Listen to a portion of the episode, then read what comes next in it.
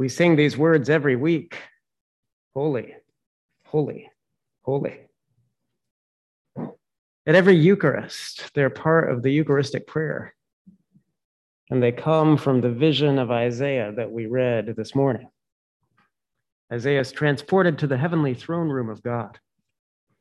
He sees angels, seraphim, flying around God's throne and singing this endless song of praise. The same song that we join our voices with every time we come around this earthly altar. Holy, holy, holy. What does holy mean anyway? It's sometimes been said that holiness is perhaps the fundamental attribute of God. In other words, God is a lot of things. God is good. God is beautiful. God is truth. God is powerful. God is wise, and so on. But you don't necessarily have to look to anything specifically spiritual or religious to have the concept of beauty or power or goodness. Those of us who believe in God believe God is the source of all these things. So that anything that is beautiful or good or true or strong is a reflection in some way of God's goodness and beauty and so on. But you can have an idea of what these things mean without thinking about God. But holiness is a bit different because it really has no meaning without reference to God.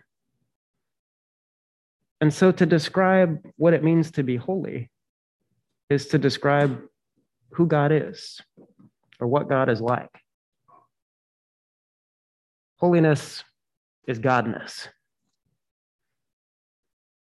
Now, one traditional idea of what it means to be holy is that God is separate, that God is far off, and far off and separate, especially from anything that might be impure that God is separate from the slightest stain of sin or wrong or suffering or brokenness. And that certainly is an awe inspiring image of God. And then to prepare oneself to come close to God would mean taking steps to become pure, as pure as possible. Imagine a clean room at NASA where a space telescope is being built. And the engineers have to go into this sealed room with filtered air by putting on protective equipment and sterilizing themselves. Or maybe an image closer to home after two years of pandemic. Imagine an isolation room at a hospital where we don gown and gloves. There are good reasons for precautions like that. But we also have to admit that they make it hard to come close to each other. The God who is untouched by us is easy to worship, but hard to get close to, hard to have an intimate relationship with.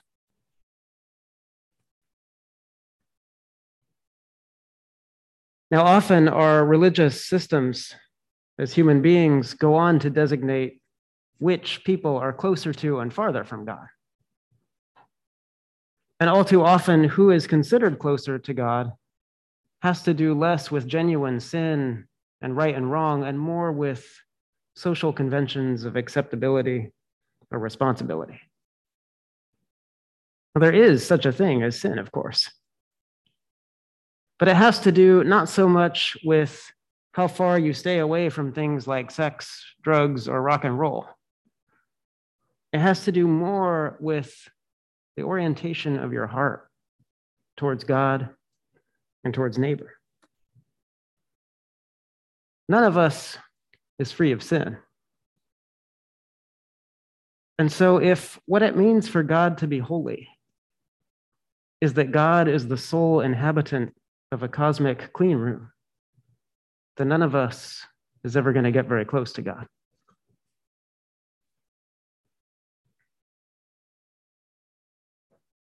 Well, the scriptures we heard this morning have some good news in them. because they give us a taste of a God with a different idea of what holiness means. The God of these scriptures doesn't stay far away in a sterilized heaven, waiting for us to make ourselves just clean enough before we get near.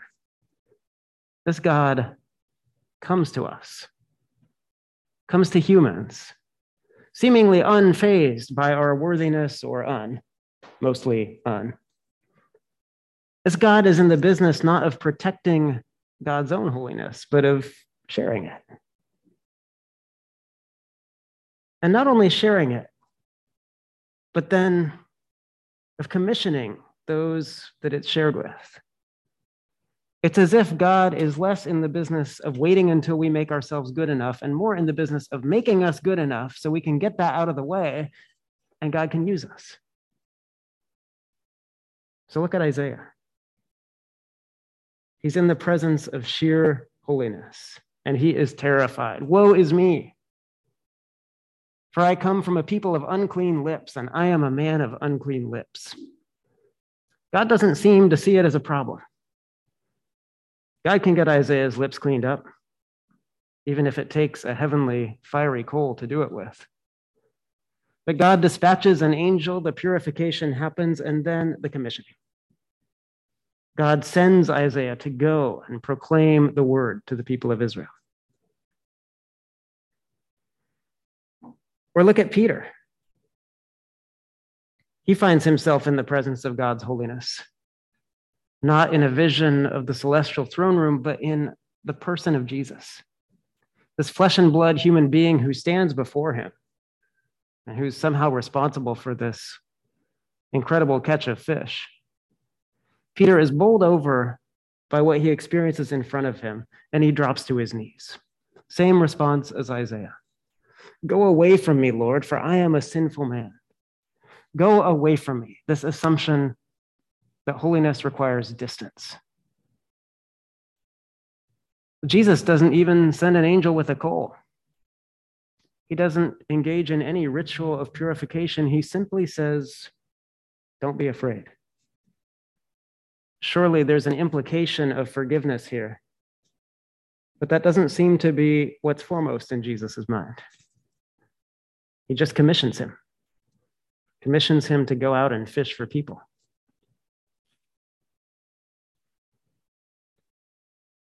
Or look at Paul. In the epistle reading to the Corinthians that we just heard, Paul is thinking back on his former life persecuting Christians. If there was ever a person who cared about God's holiness, it was Paul. He cared so much about God's holiness that he decided to stamp out a movement that seemed to be blaspheming God. Paul was in the business of protecting God. And then he met the living Jesus, and his life changed. He was horrified at what he'd been doing.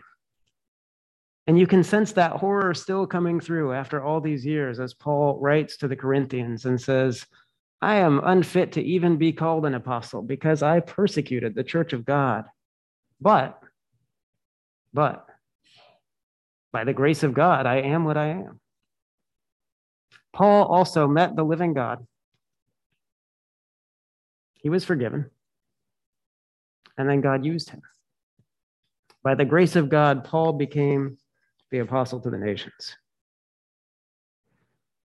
Three stories, three commissionings, three cases where the God of the scriptures seems to be rather scandalously unpreoccupied with the worthiness of the ones who are being called to proclaim God's love. And it seems that God is less preoccupied with condemning sin than with responding to it, fixing it, setting it to right. Which is not to say that sin is not serious. It's simply to say that, in the words of one Episcopal priest I know, sin is no longer the most interesting thing about you because sin is a problem that God has solved. And what God wants to do, having solved this problem. To put us back into right relationship, to work through us, to bless the world. So, holiness might not mean exactly what we think it means. Yes, God is holy, infinitely holy. But that holiness means not standing apart from suffering, from wrong, from sin, from pain, from brokenness. God's holiness is found in showing up right where those things happen. So, where was the holiest place in Jerusalem on a Friday afternoon in around the year 30? Well, in one sense, it was the Holy of Holies on the Temple Mount, the acknowledged place of God's presence, a place set apart, a place of beauty and mystery. And God was there. But for those of us who follow Jesus, we believe that the very holiest place of all was found outside the city walls on a little rocky hill where God had come to be beaten and executed by some of the most respectable citizens of the day.